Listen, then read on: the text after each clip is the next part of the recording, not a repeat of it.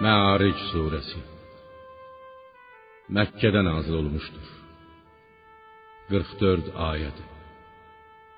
Bağışlayan və mehriban Allahın adıyla. Kafirlərdən biri vaqe olacaq əzab, qiyamət əzabının nə vaxt və kimə üz verəcəyi barədə soruşdu. O əzabı kafirlərdən dəf edə bir kimsə yoxdur. O əzab yüksək dərəcələr sahibi olan Allahdandır.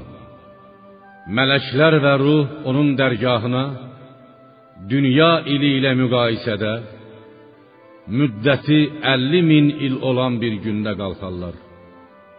Ya peyğəmbər, kafirlərin əziyyətlərinə mətanətlə heç bir təlaş, narahatlıq keçirmədən səbr et.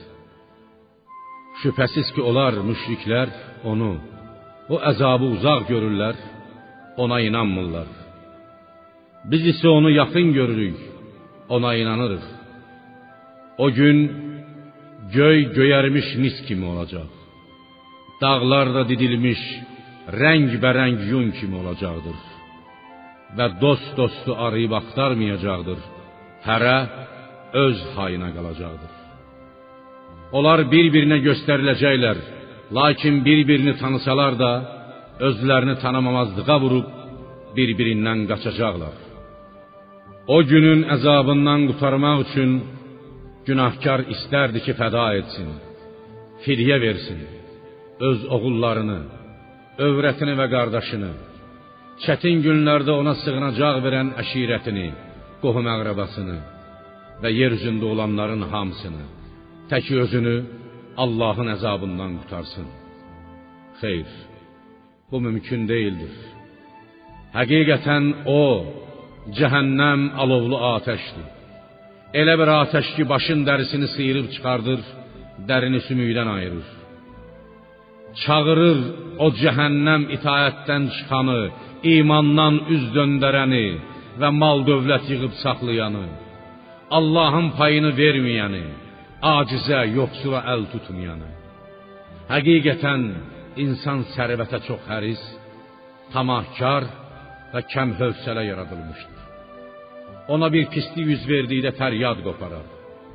Ona bir xeyir nəsib olduqda isə xəsis olar. Namaz qılanlar istisnadır. O kəslər ki, daim namaz qılarlar.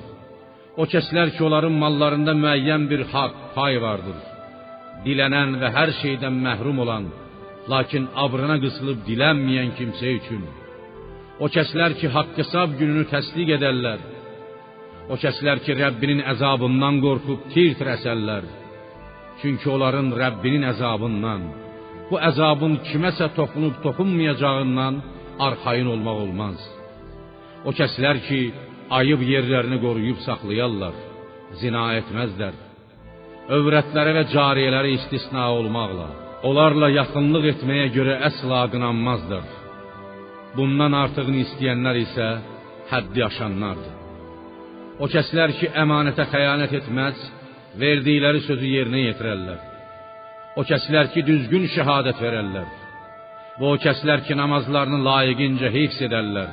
Məz onlar cənnətlərdə ehtiram olunacaq əzizlənəcək kimsələrdir. Ya peyğəmbər, kafirlərə nə olub ki, boyunlarını qabağa uzadıb sənə tərəf tələsirlər?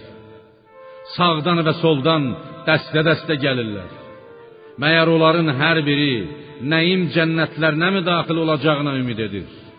Xeyr, bu ola bilməz. Biz onları özlərinin bildiyi şeydən yaratdıq.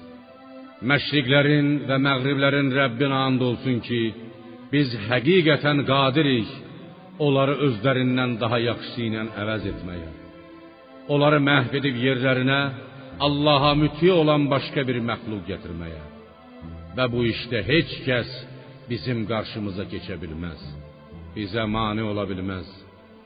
Elə isə ya peyğəmbər, qoy onlar vəd olunduqları günə qovuşana dək batil əməllərinə dalsınlar və oynayıb əylənsinlər.